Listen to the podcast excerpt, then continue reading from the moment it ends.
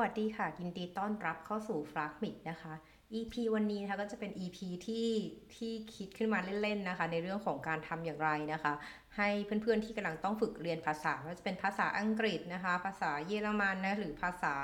อื่นๆ ไม่ว่าจะเป็นสเปนหรือภาษาอะไรที่เป็นภาษาที่สามหรือไม่ใช่ภาษาไทยนะคะ ก็เป็นเทคนิคที่คิดว่าจะช่วยให้เรา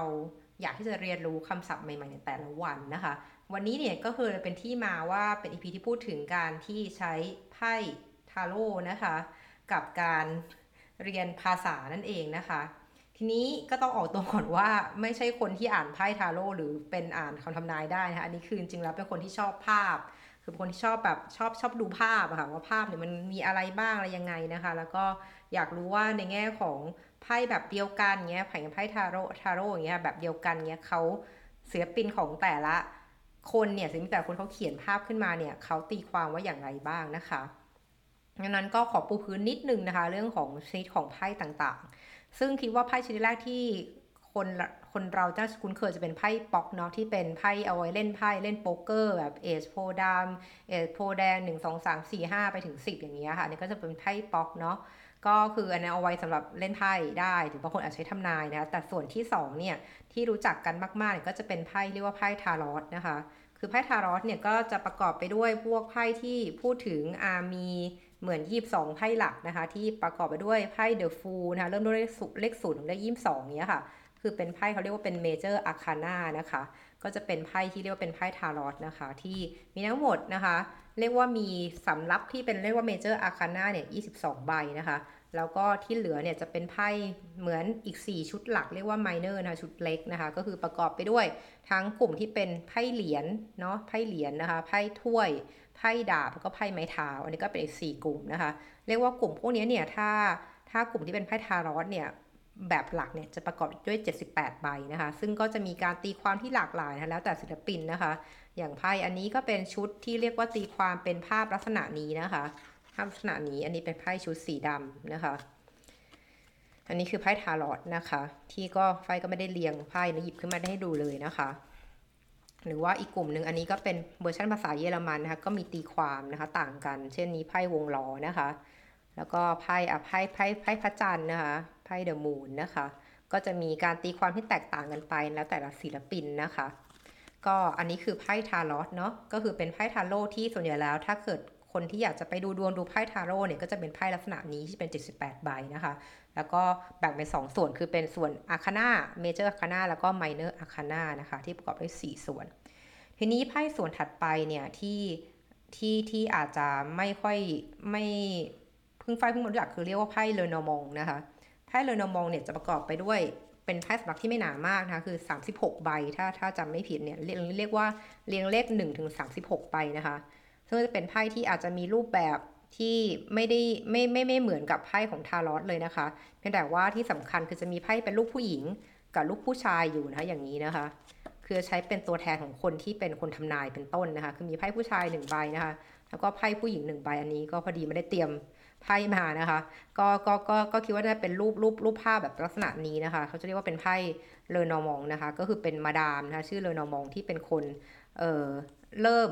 นะคะ ออกแบบไพ่นี้นะคะนี่ก็จะเป็นไพ่ผู้หญิงนะคะ กับไพ่ผู้ชายนะคะ อย่างที่บอกก็ใช้วิธีการทำนายก็เป็นลักษณะมีหลากหลายนะวิธีการทำนาย ซึ่งอันนี้ก็คือไพ่เลอนอมองนะคะ ส่วนอีกไพ่อีกชุดหนึ่งนะคะ ก็คือเรียกว่าไพ่อักษร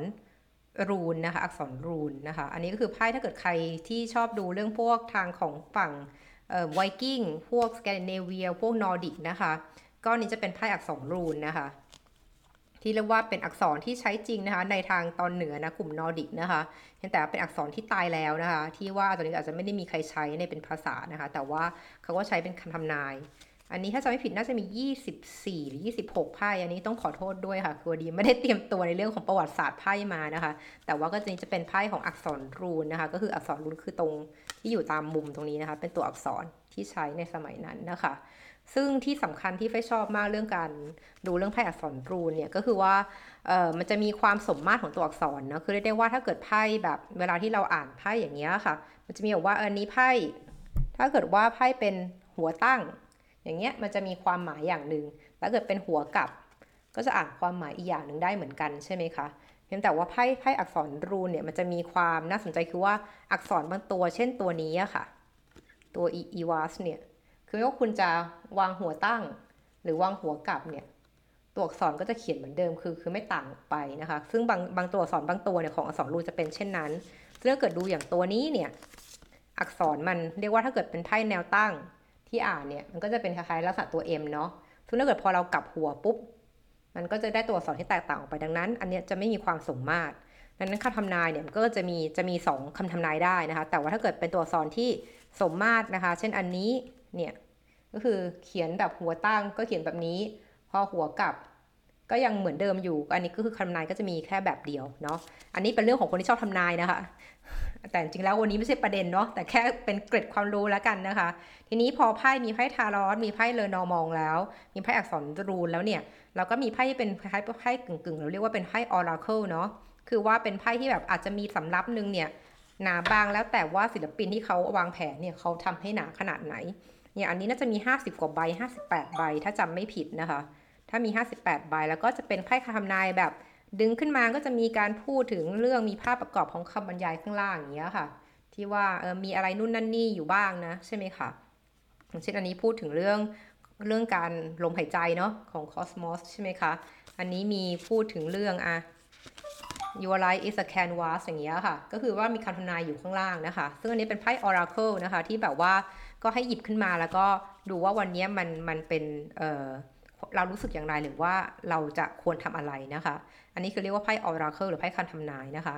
ซึ่งไพ่นี้ก็ที่ไฟก็เพิ่งได้มาเป็นไพ่วงกลมนะคะ ก็จะเป็นลักษณะเดียวกันนะคะคือเป็นเรื่องคำทำนายนะคะที่แบบมีการแบ่งประเภทของไพ่นะนี้มี 78 ใบเหมือนกันนะคะแต่ว่าก็มีการแบ่งประเภทของไพ่เป็นหลาย ๆ แบบนะคะที่ที่เราจะต้องอ่านตามหนังสือคำทำนาย ทีนี้ถามว่าไอ้เรื่องไพ่ทาโร่ที่มาเขียนวันนี้ที่มาเล่าวันนี้เนี่ยมันเกี่ยวในการเรียนภาษานะคะ ก็คืออย่างนี้ค่ะ คืออันนี้เทคนิคนะคะในการทำอย่างไรให้เราอยากจะฝึกเรียนรู้คำศัพท์ใหม่ๆเนี่ยก็คือการต้องหาของที่เราชอบอะทีนี้ถ้าเกิดเราเป็นคนที่ชอบเรื่องการทำนายเนาะคิดว่าอาจจะเป็นผู้หญิงส่วนใหญ่นะคะผู้ชายจะไม่ได้ชอบสนใจเรื่องพวกไพ่อะไรพวกนี้เท่าไหร่นะคะ ก็คือว่าเวลาที่เราหยิบไพ่มาหนึ่งใบอะค่ะไม่ว่าจะเป็นการเปิดไพ่แบบหยิบมาแค่หนึ่งใบอย่างเงี้ยค่ะ สิ่งที่เราต้องทำต่อใช่ไหมคะหลังจากเปิดไพ่แล้วเนี่ยแน่นอนว่าเราก็ต้องอ่านคำทำนาย ซึ่งการที่ดูเรื่องไพ่ทาโร่ทาโร่เนี่ยหรือไพ่อะไรก็ตามเนี่ยเวลาที่เราซื้อค่ะ มันก็จะมีหนังสือประกอบมาด้วยคู่กันนะคะว่าหนังสือเล่มนี้เนี่ยไพ่เนี้ยมันมีความหมายว่าอย่างไรและต้องตีความว่าอย่างไร สิ่งที่น่าสนใจที่น่าสนุกก็คือว่าในการที่เราเปิดไพ่แค่วันละใบเนี่ยมันก็จะมีคำทำนายขึ้นมาให้ถูกไหมคะว่าถ้าเราไปเปิดในหนังสือ ในในหนังสือเนี่ยมันก็จะมีการบอกวิธีการทั้งที่มาที่ไปทั้งวิธีการทำนายเนาะจะมีวิธีการเปิดไพ่กี่ใบไพ่สี่ใบไพ่สามใบเงี้ยแล้วแต่ว่าเราจะใช้แบบไหนใช่ไหมคะ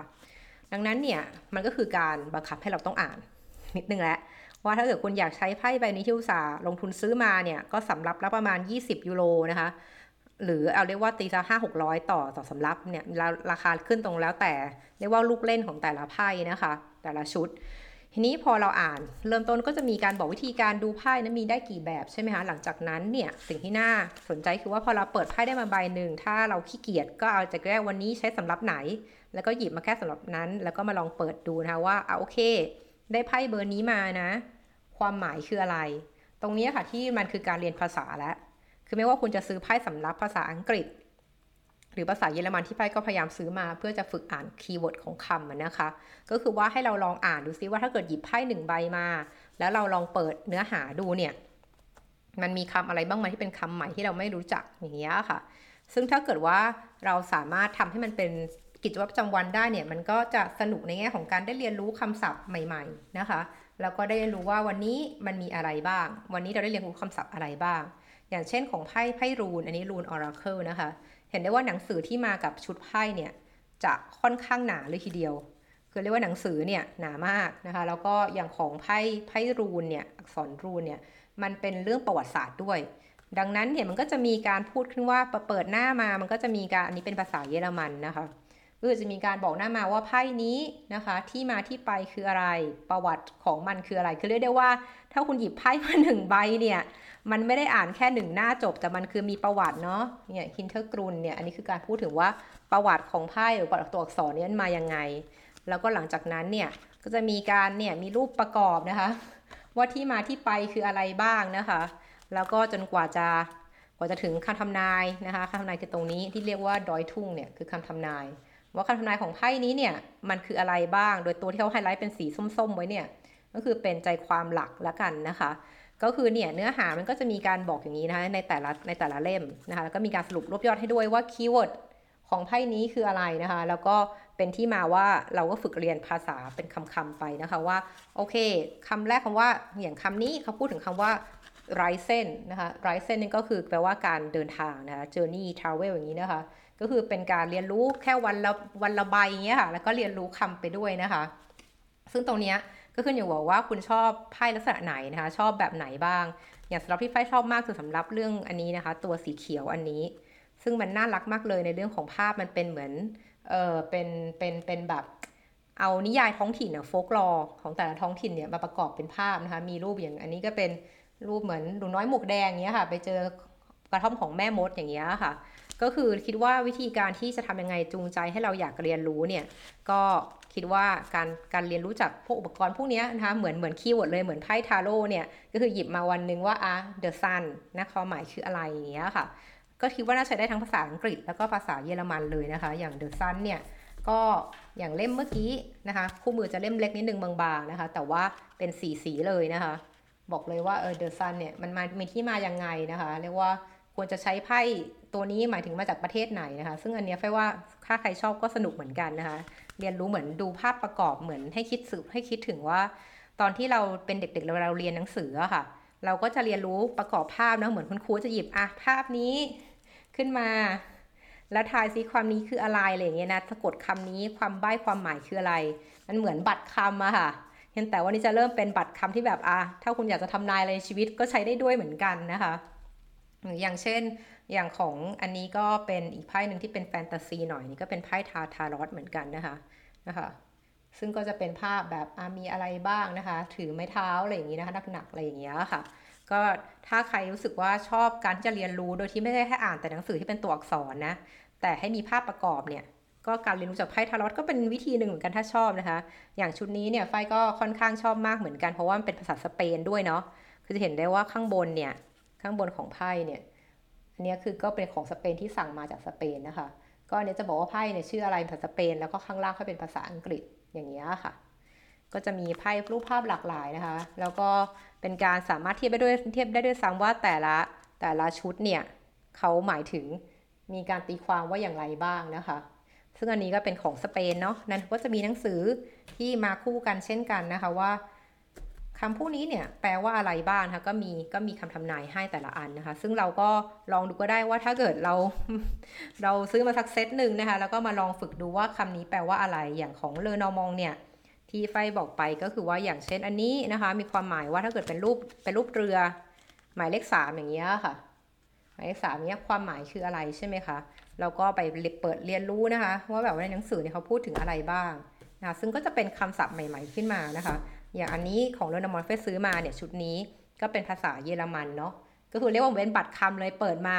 คำว่า S C H I F F เนี่ยแปลว่าเรือนะคะ อย่างเงี้ยค่ะ แล้วก็ค่อยดูความหมายในเล่มเนาะว่าจึงแล้วไอ้ภาคำว่าเรือเนี่ยในความหมายของเรือนอมองเนี่ยเขาหมายถึงอะไรบ้าง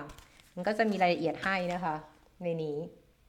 ซึ่งไฟเชื่อว่าถ้าเกิดว่าเราลองฝึกสักหนึ่งใบต่อหนึ่งวันเนี่ย เราจะได้คลังคำศัพท์เพิ่มมากขึ้นเลยนะคะในเรื่องของที่เกี่ยวกับ เรื่องทั่วๆไปนะคะ ในเรื่องของการเพราะคำว่าเขาเรียกว่าคำทำนายของพวกไพ่พวกนี้มันก็จะเป็นใช้คำศัพท์ที่เรียกว่าเป็นในชีวิตประจำวันนะคะคืออาจจะไม่ใช่คำศัพท์ที่ใช้ในวิชาการหรือเป็นเรียนแบบ academic ได้ แต่ว่าเป็นการฝึกให้เราเข้าใจว่าชีวิตประจำวันเนี่ยมันจะมีศัพท์คำไหนบ้างที่เราใช้นะคะ ก็อันนี้ก็เป็นตัวอย่างง่ายๆ ที่รู้สึกนึกขึ้นได้ว่าเออจริงๆ แล้วเวลาที่เราเปิดคำทำนายเล่นๆประจำวันเนี่ยสักสองสามใบอย่างเงี้ยค่ะ มันมันสามารถเรียนรู้คำศัพท์ได้ด้วยในการอ่าน คำทำนายเนาะถ้าเกิดเราไม่ได้เป็นแนวแบบเออไม่ใช้ไม่ใช้คู่มืออย่างนี้แล้วกัน ถ้าเกิดเข้าใจว่าคนที่ดูไพ่ทาโร่แบบเป็นเบอร์ชีพเขาคงไม่ใช้หนังสือ ในการมานั่งดูความหมายหรือดูดวงให้นะคะ เขาคงจะใช้เรียกว่าดูภาพตีความอะไรเงี้ยมากกว่า แต่ถ้าเกิดจะใช้ประโยชน์มันจากการเรียนรู้ภาษาเนี่ยก็วิธีนี้ก็ใช้ได้เหมือนกัน ก็สนุกดีนะคะ ถ้าเกิดใครชอบก็จะมีอะไรให้แบบมานั่งเล่นทุกวันว่ามีอะไรบ้างว่าวันนี้เราจับได้ไพ่ตัวไหนบ้างอะไรอย่างเงี้ยค่ะ ซึ่งหลักการของฝ้ายคือถ้าเจอได้ไพ่ไม่ดีก็ถือว่าก็ปล่อยไป คือเราก็ไม่ได้ตั้งใจเอาไว้ทำนาอยู่แล้ว เน้นว่าให้มันเป็นกิจวัตร เพราะว่าการเรียนภาษาที่สำคัญคือการทำอย่างเป็นกิจวัตรเนาะ คือทำทุกวันวันละหนึ่งแผ่นสองแผ่นเนี้ยค่ะ ดูไปสักหนึ่งวันอย่างเงี้ย อย่างคำนี้อาแปลว่าพระจันทร์เนาะแดโมนเนี่ยอันนี้ก็แปลว่าพระจันทร์ถูกไหมคะ ก็คือเรียกว่าพยายามจับภาพรูปกับความหมายให้ได้อะค่ะ หรือว่าคำว่าอันนี้อย่างเช่นไพ่อันนี้เป็นภาษาเยอรมันใช่ไหมคะ แดรัตอันนี้ก็แปลว่าเหมือนวงล้อนั่นเองนะคะ ก็เป็นการเรียนรู้คำคำศัพท์ง่ายๆนะคะเหมือนกับให้คิดซะว่าเราเป็นเด็กนะคะกลับมาเรียนรู้ใหม่นะคะ อย่างอันนี้ค่ะว่าใช้คาว่า gefühl gefühl แปลว่าความรู้สึกหรือ feeling นะคะ ซึ่งก็เป็นตัวแทนของถ้วยเนาะสัญลักษณ์คือถ้วยถ้าเกิดเราเทียบเราเทียบในตามทารอตไพ่ทารอตมาตรฐานนะคะ โอเคค่ะ ก็วันนี้คงเป็นทิปสั้นๆ เป็นเป็นเป็นทิปสั้นๆ ในการเรียนภาษาทุกท่านที่สนใจนะคะในการฝึกภาษานะคะในชีวิตประจำวัน ก็ขอบคุณที่ตามฟรักมิกนะคะ เราไว้เจอกันใหม่ครั้งหน้า สวัสดีค่ะ